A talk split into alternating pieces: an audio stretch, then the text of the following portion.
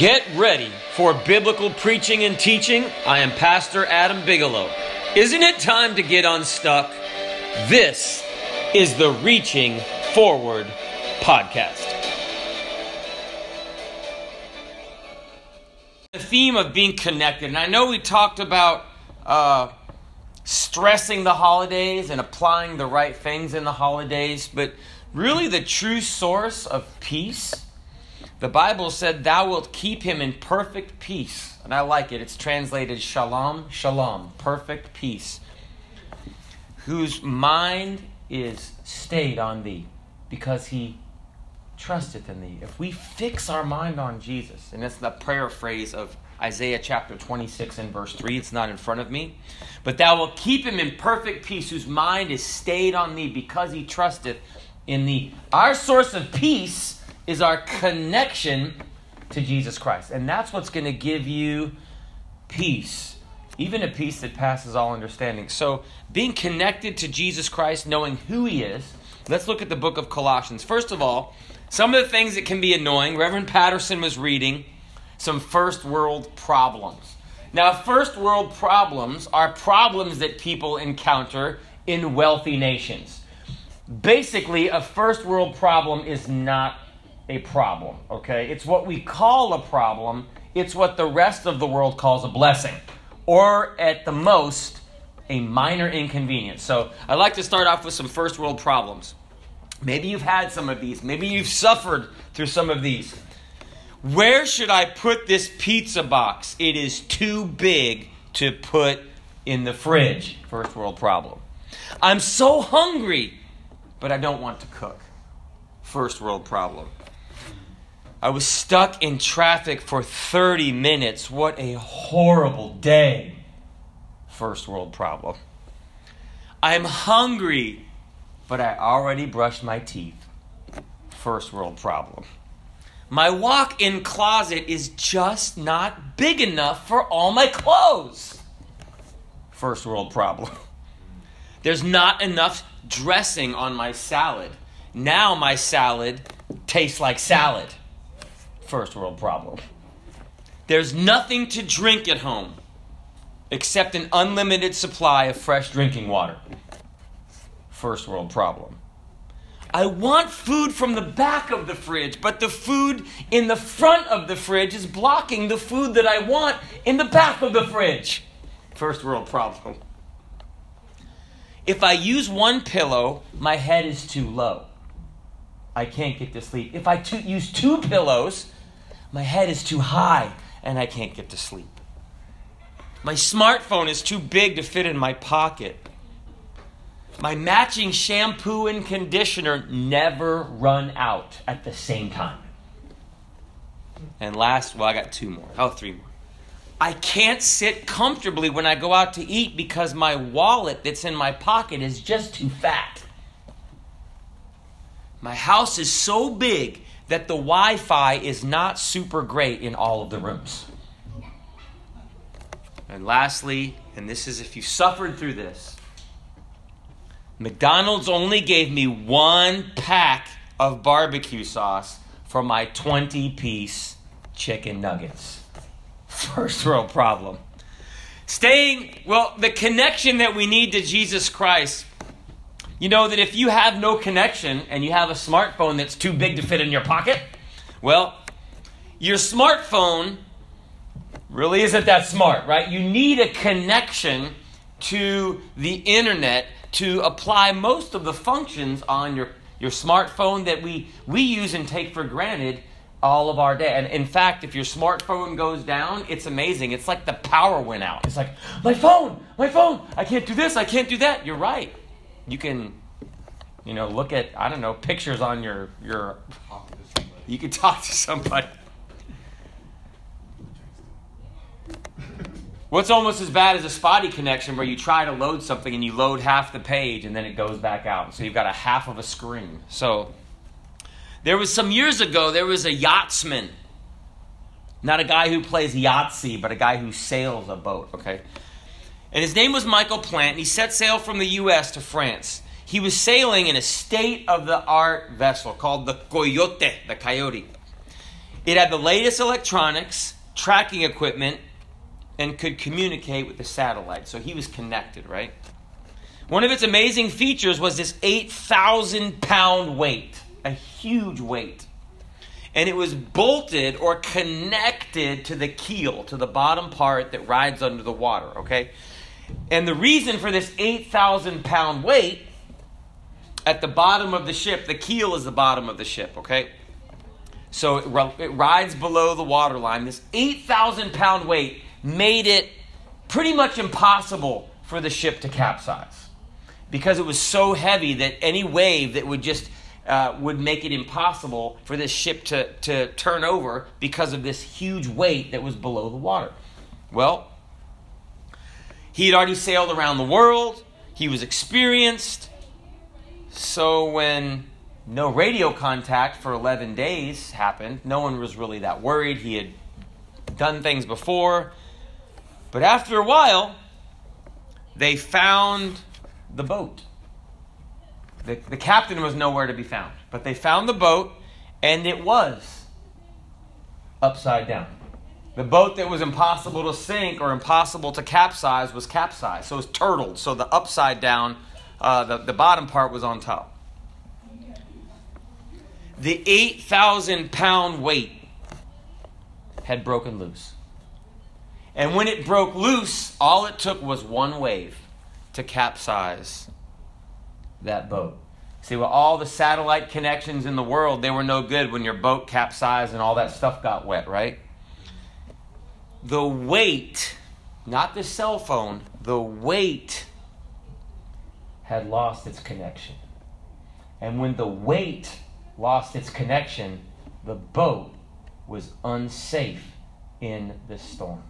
Well, the Bible says in, that, that in Jesus Christ we have an anchor, like a weight for our soul. Jesus Christ is that weight that when, when He's there in our life, we can't be capsized. So, not so much a, a radio connection illustration, but an illustration to the weight. And I'm thankful that even the word glory means weight. You know, in the glory of God, it's almost like the heaviness of God. Jesus Christ is our connection to the Father. So, Colossians, we're talking about being connected and really staying connected. So, when you have a connection on your phone, you want to keep connected, right? Well, when you get connected to Jesus, we want to stay connected to Jesus. So, I've got a bunch of stuff here to start, but since I already, let me just, maybe I can. So, there was some Tri Cities area. I think there's a Tri Cities area in Washington State. And I keep asking people to tell me the Tri Cities. Do you know the Tri Cities area? Right. It's not Olympia, but there's three cities. Was it Yakima? Not Yakima. But they're called the Tri Cities area, and I don't think I've heard of any of them. Maybe one of them, one out of three. We'll look them up after Bible study. But there was a Tri Cities area Hierapolis, Laodicea, which you hear about in Revelation, and Colossus, Colossi. Colossi has disappeared, but in those times, it was kind of the lesser of those three cities that I just read. Kind of like Jacksonville, Orange Park, and Colossae or Middleburg. I mean, that's just, it wasn't a very big place, a real happening place. But Paul wrote this letter to this church from prison in Rome. And at least one source says he may not have even visited the church in person. And you know, it's interesting, though Paul was in prison, Paul never stopped his connection with Jesus Christ. You know, if you have a walk with God, it doesn't matter where you are, you can still do something for God. They put Paul in prison. He wrote letters, including this one, that people read 2,000 years later, even though he was behind bars. They put that man named John Bunyan in prison, and he wrote uh, Pilgrim's Progress, that is still one of the best selling books on faith and one of the best selling books in the history of books. Because, so, preacher, what if they put you out in the desert? John the Baptist was out in the desert, but people would go out to where John the Baptist was. People would go out to where Jesus was in the desert. Why? Because he had a connection. And people, they, people are looking for a connection to God. So, the importance of the connection. Let's look at Colossians chapter 1. So we'll get right started. So you have to meet people where they are before you can take them to where they haven't been. That's the importance of a connection. When you meet someone, and when I meet someone, I try to say hi to them how they would understand it. I might say, hello, sir, to someone, and I might say, what's up, to someone else. So, preacher, is that is that being disingenuous? It's making a connection. Or I say, ¿Cómo estás? Or I say, ¿Ça va? If they're uh, from Haiti or from France. Why? Because I want to make a connection to the person. Didn't Paul say, I am made all things to all men? I believe Paul wants to make a connection. He said that I might by all means save some. So Paul was used to making a connection with people. Have you ever made a connection with someone you know they're listening, they're they're they're excited? And have you ever had it where you you haven't made a connection? I've had those too. But you know what? As long as you're doing what God wants you to do. Just today, we were walking out of this place, and I, I, I God laid it on my heart to invite this guy to church. But then these other people just kind of walked by, and we had seen one of the people, so we kind of said hi to them, and that person that I wanted to invite to church walked away. And I told my wife, like, oh man, so we went and got in our car real quick and drove around and basically cut the guy off. He's already in his his truck and and uh, so we invited him out to church and everything. And he goes, "No, no, man, I'm good, I'm good." And so I introduced myself and he introduced himself. And as he drove off, I said, "You know, uh, it, it didn't really seem like he was excited." But you just got to do what God wants you to do. And when God lays something on your heart, God wants us to be instantly obedient. You know, just like your kids, when you tell them clear the table, you don't want it done in 30 minutes, right? You kind of want it done right when you say it. So God laid it on my heart, and I told uh, my wife, I said, who knows? Man was covered in tattoos. I said, maybe the man was a pastor. Maybe the man uh, uh, had uh, gone, needed to get back to his walk with God. We don't know. All I know is that if you're connected to Jesus, God will guide your life. And don't be ashamed to invite someone, even if they don't fall into your arms and swoon. Just be what God wants you to be. So let's look at the connection. Paul, verse 1, an apostle of Jesus Christ by the will of God. And Timotheus, that's Timothy, our brother. And that was a young man that Paul uh, really molded, had gotten saved, and Paul really molded and poured some books into. We read them First Timothy, Second Timothy, teaching him how to be a pastor. And it says, verse 2 To the saints and the faithful brethren. Thank God for the faithful brethren in Christ, which are at Colossae. Grace be unto you, and peace from God our Father and the Lord Jesus Christ. Interesting. Have you ever had to correct someone? Start with something good. Hey, Paul is saying, hey, because there's this correction in most of Paul's letters, right? But he's like, hey, God bless you. And he, he isn't saying this insincerely.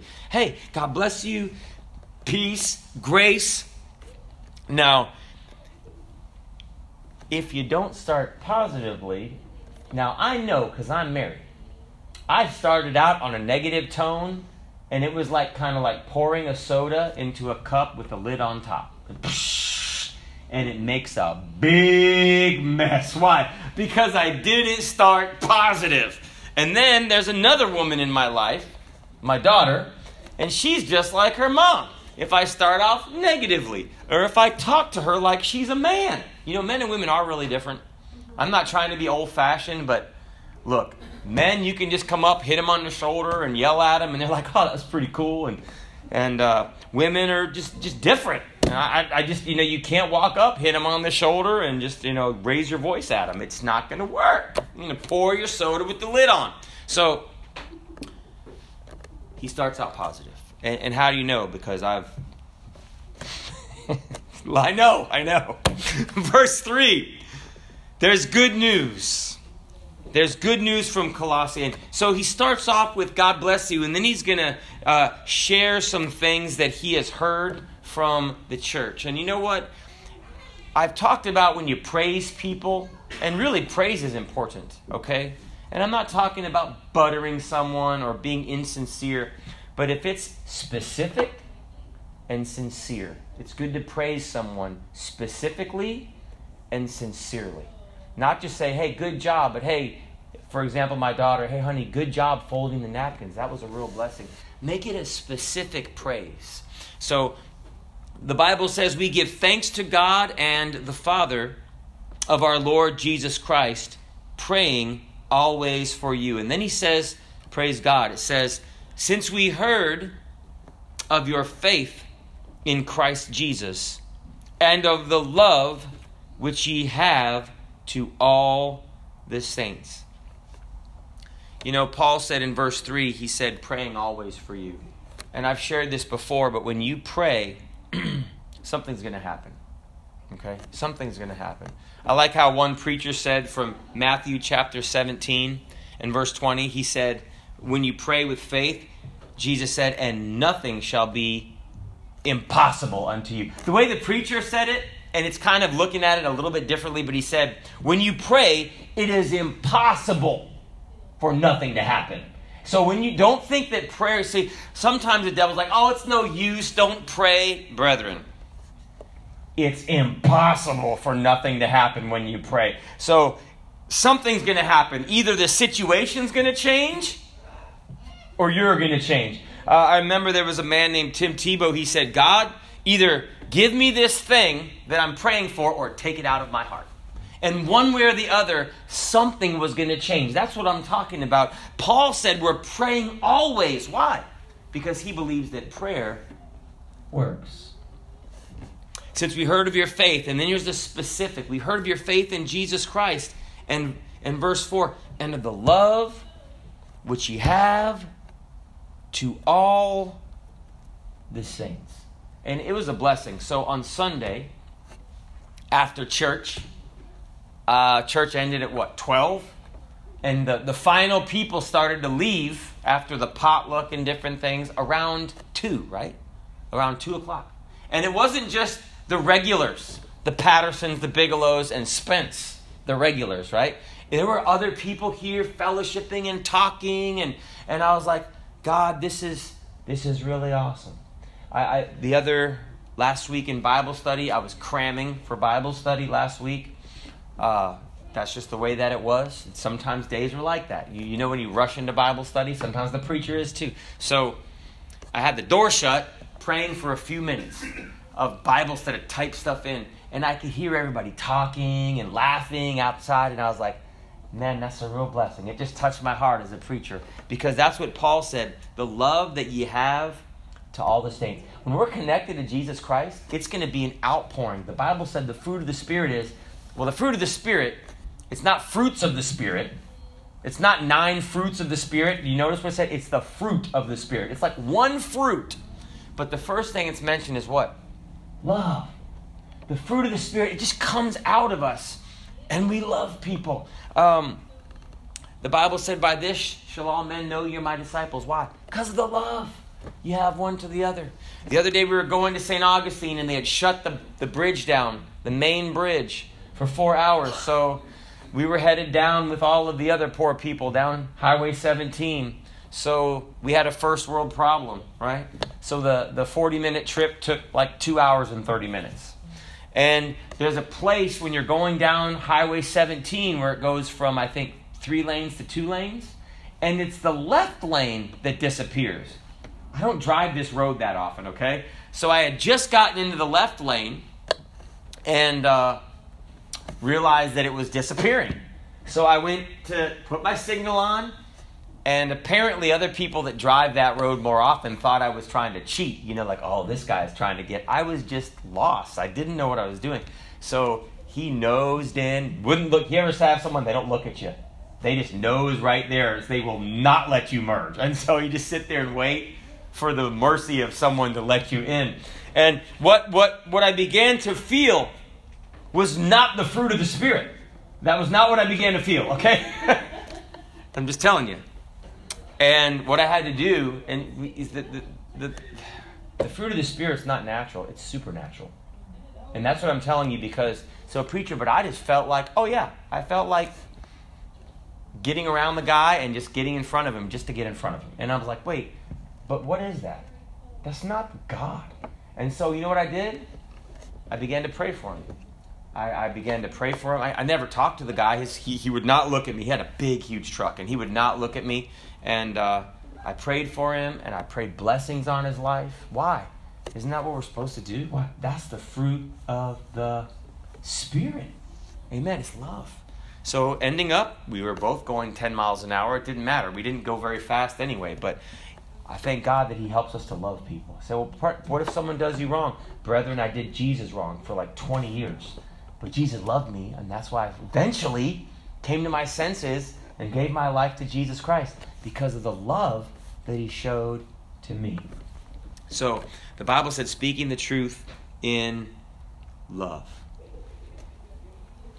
This boy was at the carnival, and uh, he went to a booth where the man said to the boy, If I can write your exact weight on this piece of paper, you have to give me $50. And if I can't, I give you $50. Little boy looked around, there were no scales. And uh, so he agrees. He was just going to say, you know, if the guy told him his exact weight, he would just lie and say, "Oh no, you're a little bit off." You know, he had it all figured out. So, in the end, the little boy, he ended up paying the man fifty dollars because the man handed the boy a piece of paper and it said, "Your exact weight." On the piece of paper. Anyway, so for the hope, verse 5, which is laid up for you in heaven, whereof ye heard before in the word of the truth of the gospel. Now, when you come to the house of God, the gospel is information. It's not just emotion. No, I thank God for emotion. I thank God for singing. That's worship, okay? But the gospel is information. Uh, when you go to the doctor, you don't want the doctor to say, Hallelujah! How you doing? Praise God. Amen. Amen. Amen. That doesn't tell you anything, does it? The doctor says, look, we've done some tests and this is what you've got going on. And this is the prescription that we're going to give you, and it's going to do this, and you need to take it. And uh, you know, we're going to recommend surgery, or we're going to recommend this course of action. That they give you information. And you know, I'm thankful that uh, when God comes into our life, God begins to speak into our word, uh, to our life, the word of truth, which is the gospel. And that's why I recommend this book called the Bible. When you read the Bible, it will give you the best way to live. It's information. I just recently finished the Bible, and so I'm kind of like reading other things. I'm reading here and there in the Bible until I start it again on January 1st. That's when I like to start the Bible. So it's kind of like free free week or whatever. So it's it's having a good time anyway. Reading the Bible again. The Bible said, "Which is come unto you, as it is in all the world, and bringeth forth fruit."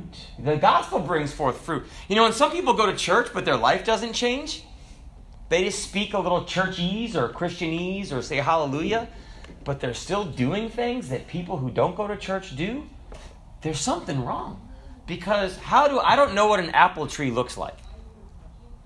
Except I can look at I'm not that smart, but I can identify a fruit. Okay, that's an apple. Now, with citrus, I can't always do it, but I can get it close, right? It's like that's an orange or a lime or a lemon. Okay, it's one of those, okay? But I can get it pretty close. Why? Because of the fruit. And really, I don't recognize the tree. I'm not an expert, but I can see what's coming out of that tree. And you know what? People might not know us, but they can see the fruit of our life. I don't have to have 15,000 bumper stickers on the back of my car telling the world I'm a Christian.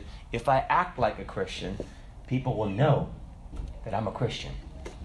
The Bible said, bringeth forth fruit as it doth also in you, since the day that the day ye heard of it and knew the grace of God in truth. You know, I my daughter, she she knows about grace, okay? Grace gives me what I do not deserve. Mercy does not give me what I do deserve. You see how that's different? So man, everyone's going to hear this. But so my daughter was misbehaving. where my parents have rented a house. It was little, but then I corrected her and I got the look like, mm. and I'm like, oh, come here. And I said, I'd already threatened her, I think, with some stair runs, which is just going up the stairs. But this place has three flights of stairs. And we were at the top floor. And I said, give me two stair runs and count in Spanish. So she kind of lowered her head and walked away. And I was like, ah, my parents are going to hear some Spanish and some huffing and puffing, right? And she came back and she said, Dad, can I have grace? You know what? Have you ever gone to God for grace? you, you messed up and you're like, God, give me grace. And so, I mean, she said it kind of under her breath, right? Because everyone was eating. And I said, I said, yes, you can have grace. You know, really, God's not looking to punish us, is he? He just wants us to correct our actions. If God wants to punish us, couldn't he have thrown a lightning bolt or just blown us up or caused our atoms to split apart? You know, whatever God wanted to do. But God doesn't looking for that. He looked to sacrifice himself on the cross so that we could be made new. He looked to become a sacrifice for us. So if I see that my daughter's behavior has changed and she's sincere, I am really happy to give grace. You know why? Because I really want God to give me grace. and I don't know about you, if you've served God for a little while, you've asked for grace. And you know what? God gives us what we don't deserve in grace, and He doesn't give us what we do deserve. That's His mercy. And I thank God, mercy and grace is all from Jesus Christ. Verse 7 As He also learned of Epaphras, our dear fellow servant, who is for you a faithful minister of Christ. So, Epaphras um, didn't just you know go preach a revival and leave, but he ministered to them and he taught them. Perhaps he was the pastor of the church in Colossae, but he was a faithful minister. You know, uh, it's exciting to like go visit on a vacation and you're like woohoo, go to Disney or something like that. Then you leave. But have you ever seen the people that work at Disney? They're not so excited, are they? Like, can I see a ticket, please? Mm-hmm. Wow, you live at Disney and you're not excited? It's not as easy to stay as it is to visit. And so, being a faithful minister at Epaphras, it was something to say that he was there when they were up and he was there when the attendance was down. There was a pastor that said, right before service, there weren't a lot of people, and I guess he said something like, I guess it's not going to be a record Sunday today. I mean, we've all had those times where it's just like, well, praise God. Maybe you've had those kind of weeks or whatever, but he was faithful. And we can learn a lot from reading the Word of God and learning about the faithfulness of men and women in God. Verse 8, well, what did he say? He communicated unto Paul. Verse 8, who also declared unto us your love in the Spirit.